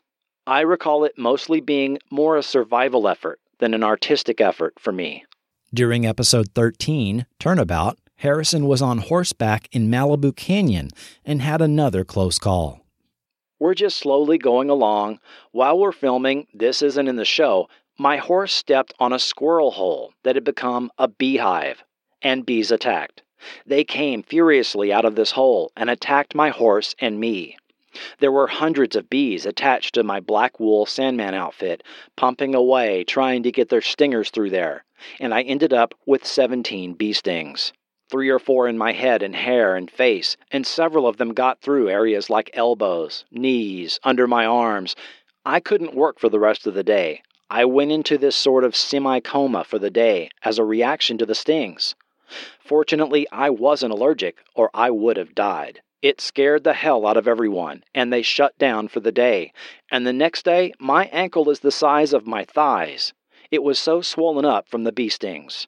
All my blood had settled into my legs. For days I was miserable from all those bee stings, but we kept shooting. That was an interesting day. In addition to this interesting experience, his apartment also burned down during production. A number of inaccuracies exist on the end credits, IMDb, and even in the 1976 official press book for the Logan's Run theatrical film. This may be due to rewrites and film edits that were made that the people making the end credits just didn't catch up with. There was an early cut of the film screened in San Diego in May 1976 that contains scenes cut from the final version of the film. IMDb credits both Laura Lindsay and Virginia Ann Ford as the uncredited computer voice of the city computer in both the film and TV pilot. Laura Lindsay was a production assistant to a producer and also appeared as a woman runner in the film. Virginia Ann Ford's scene was cut from the film where she appeared as a nameless woman on last day on her way to Carousel.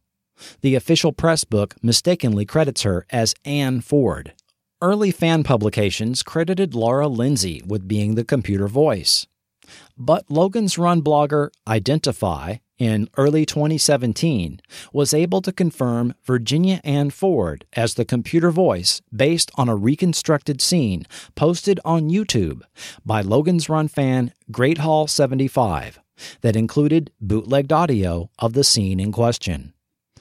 This almost certainly locks Virginia Ann Ford as the computer voice. Another interesting fact is Virginia Ann Ford's appearance in 1971's The Love Machine, based on the book by Jacqueline Susann. The movie poster and trailer for this film prominently featured an Egyptian Ankh, and it was a plot point in the story.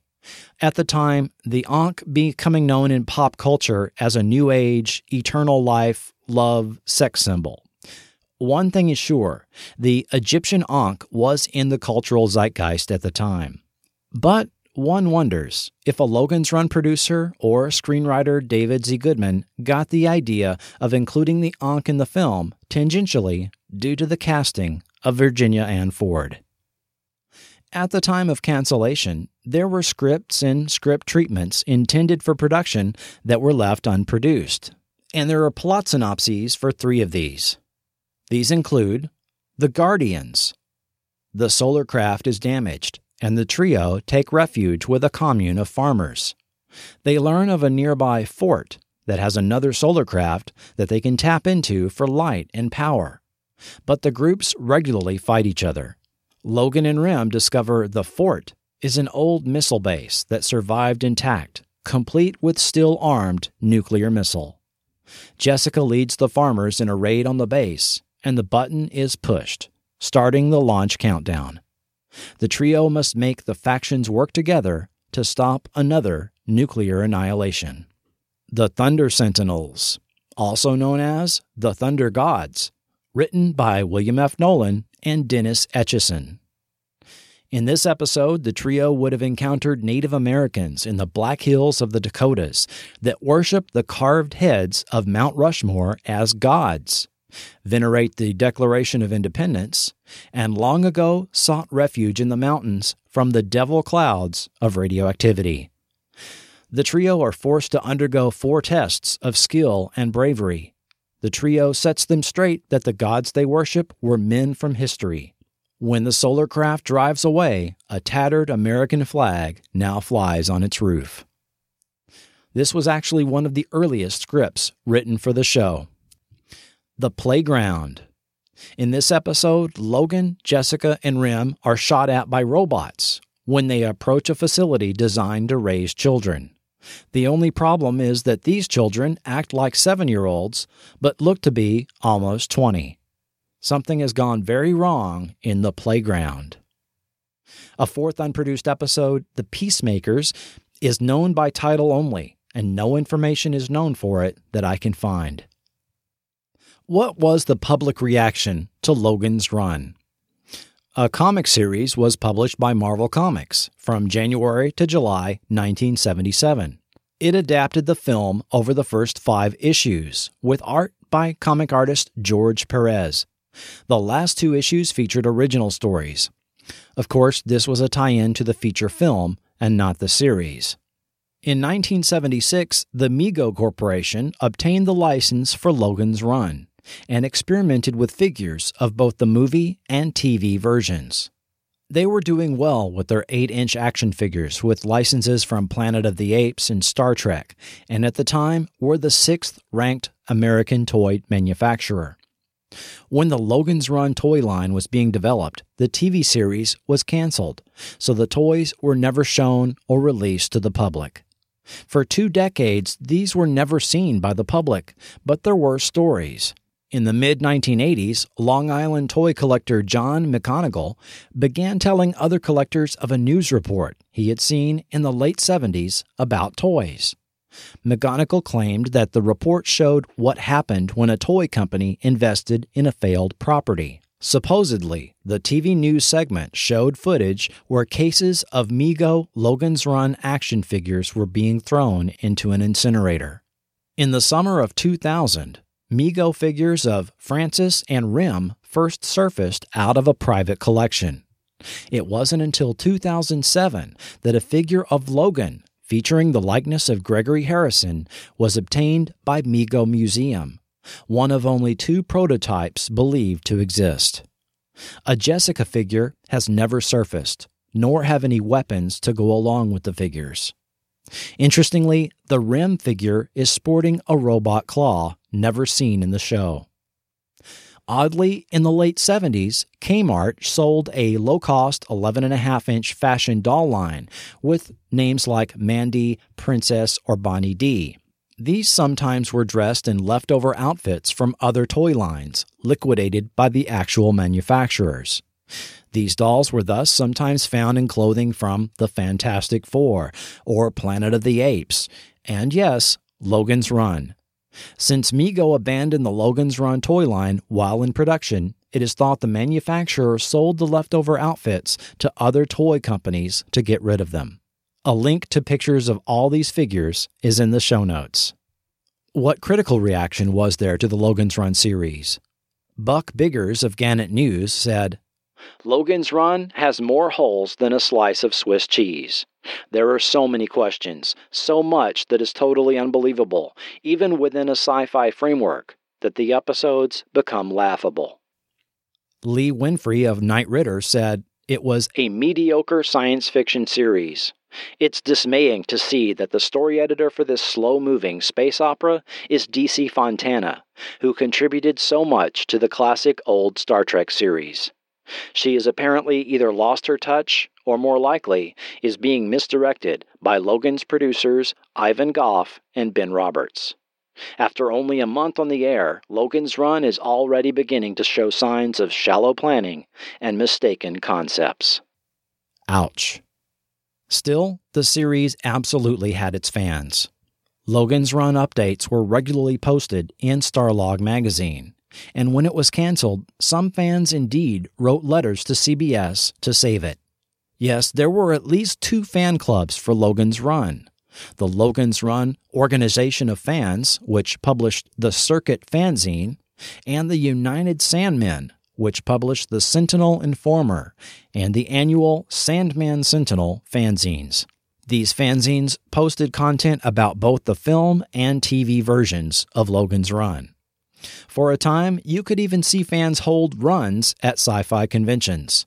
This was shown in the Wonder Woman episode Spaced Out.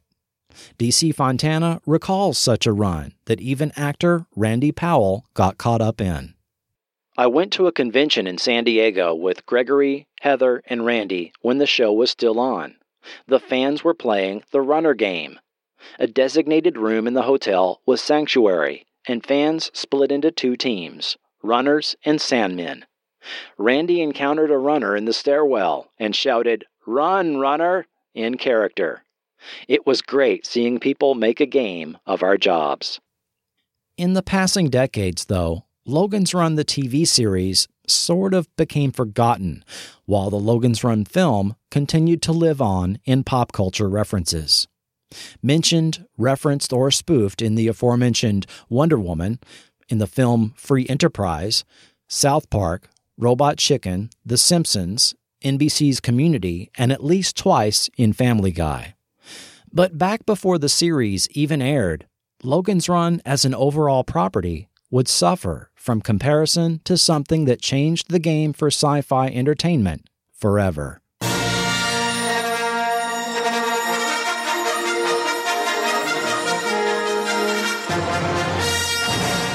While the Logan's Run series was being produced, but before its fall TV premiere, the world went crazy for Star Wars over the summer of 1977.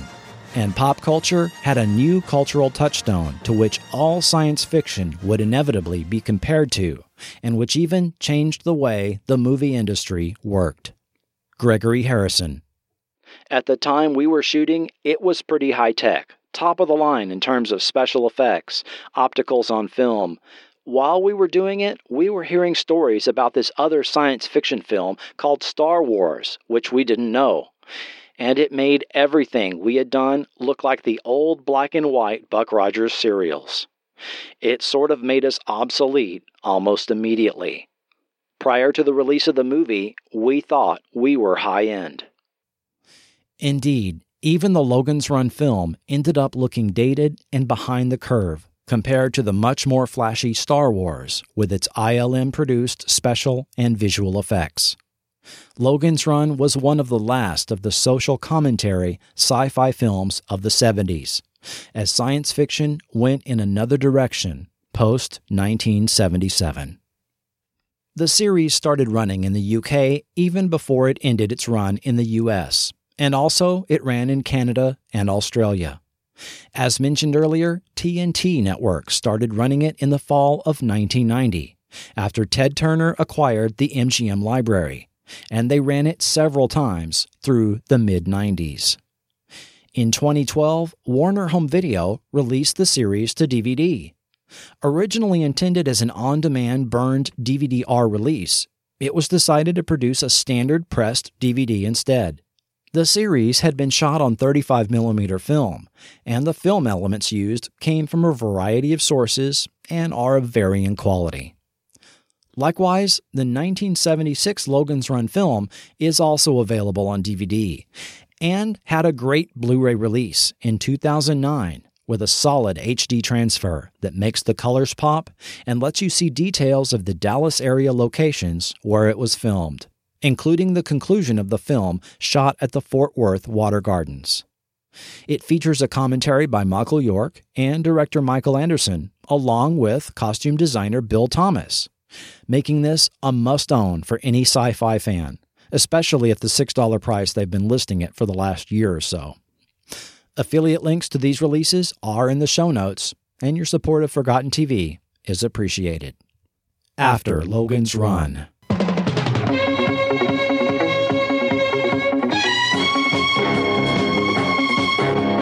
Following Logan's run, Gregory Harrison and his man perm exploded in popularity as the breakout character Dr. Gonzo Gates in 142 episodes of Trapper John, MD. Later, he had recurring roles on Falcon Crest and Sisters, and was a lead actor on the short lived shows The Family Man, New York News, and Safe Harbor, as well as a number of TV movies over the years. Other than the occasional TV appearance, these days, he chills at his Oregon home with his wife, actress Randi Oakes, and his cat, Doobie.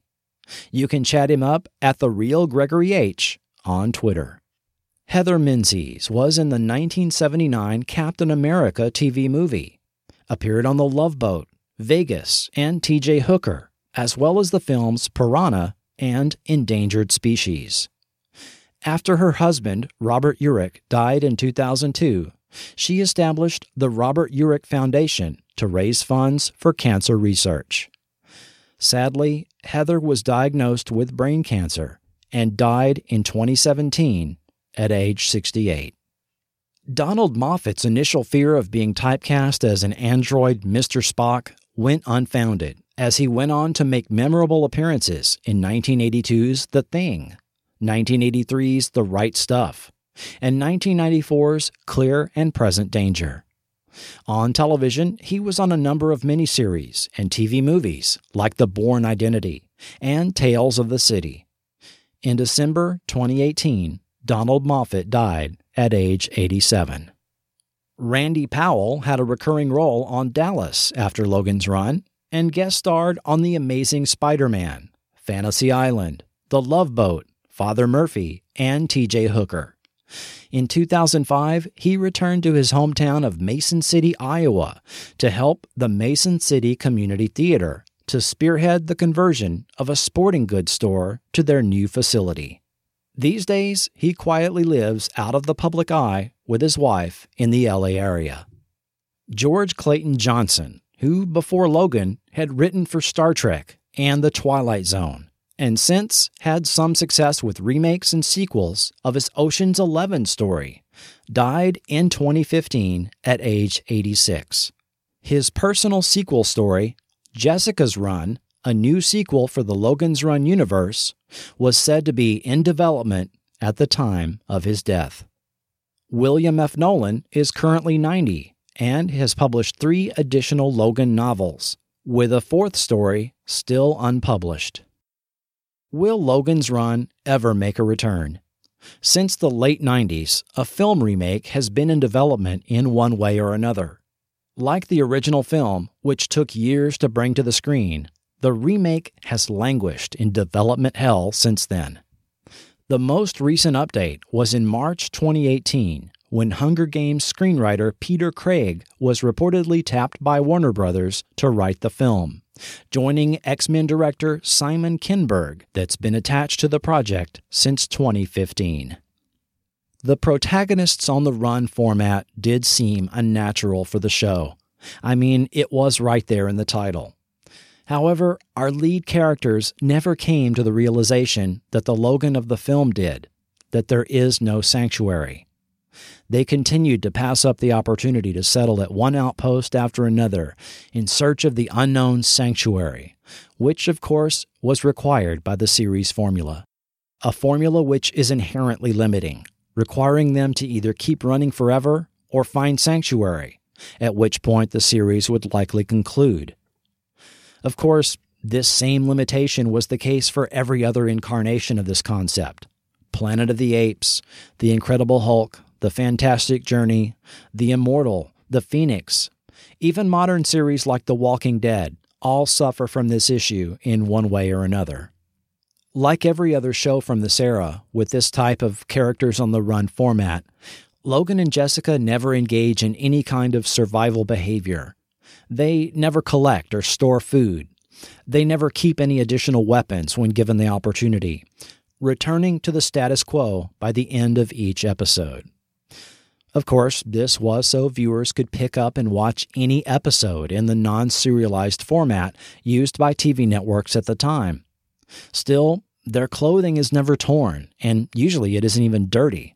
The practical issues of having to find food, bathe, and wash clothes, not to mention find a hairstylist in the case of Jessica, just aren't dealt with.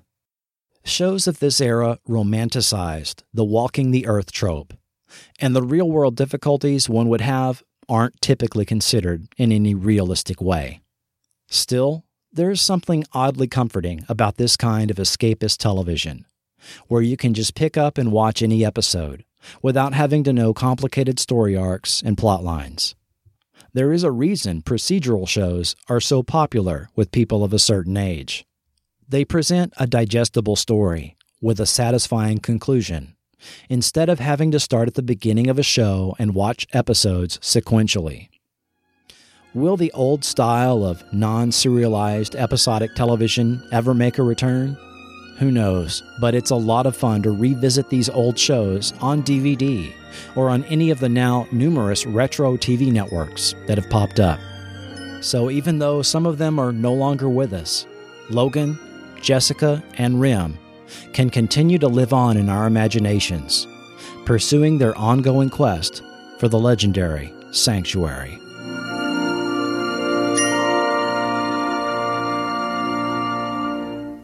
Next time on Forgotten TV.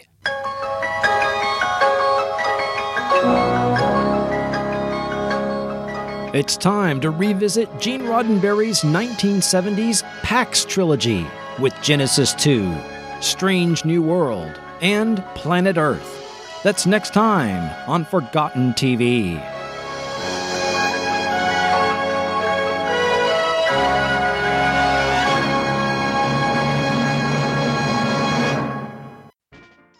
Forgotten TV is not affiliated with Warner Brothers, MGM, CBS, Goff Robert Steiner Productions, ITC Entertainment, or any production company involved in the making of any TV show or film mentioned in this podcast. All mentioned series and associated characters are the property of the respective copyright holders, and no infringement is intended.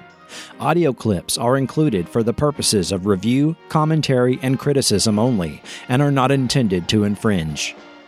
And I'd like to thank the following YouTube channels for making some of the audio clips possible Warner Brothers, Great Hall 75, Jerry Goldsmith, Topic, Soundtrack Studio, Jan Schmelter, Top 10 Cats. Sources of quotes and background information are from the book Science Fiction Television Series 1959 through 1989, back issues of Starlog Magazine, the Virtual Vicky Logan's Run fan site, and John Kenneth Muir's Reflections on Cult Movies and Classic TV. And a special thanks to Richard Kay for providing the DVD for this episode. Don't forget you can visit the Forgotten TV Amazon wishlist and order the DVD set of a TV series or TV movie you want to see covered on Forgotten TV. Remember to support Forgotten TV at paypal.me slash forgottentv. All content and links are found at forgotten.tv. I am your host, Chris Cooling, and this has been Forgotten TV.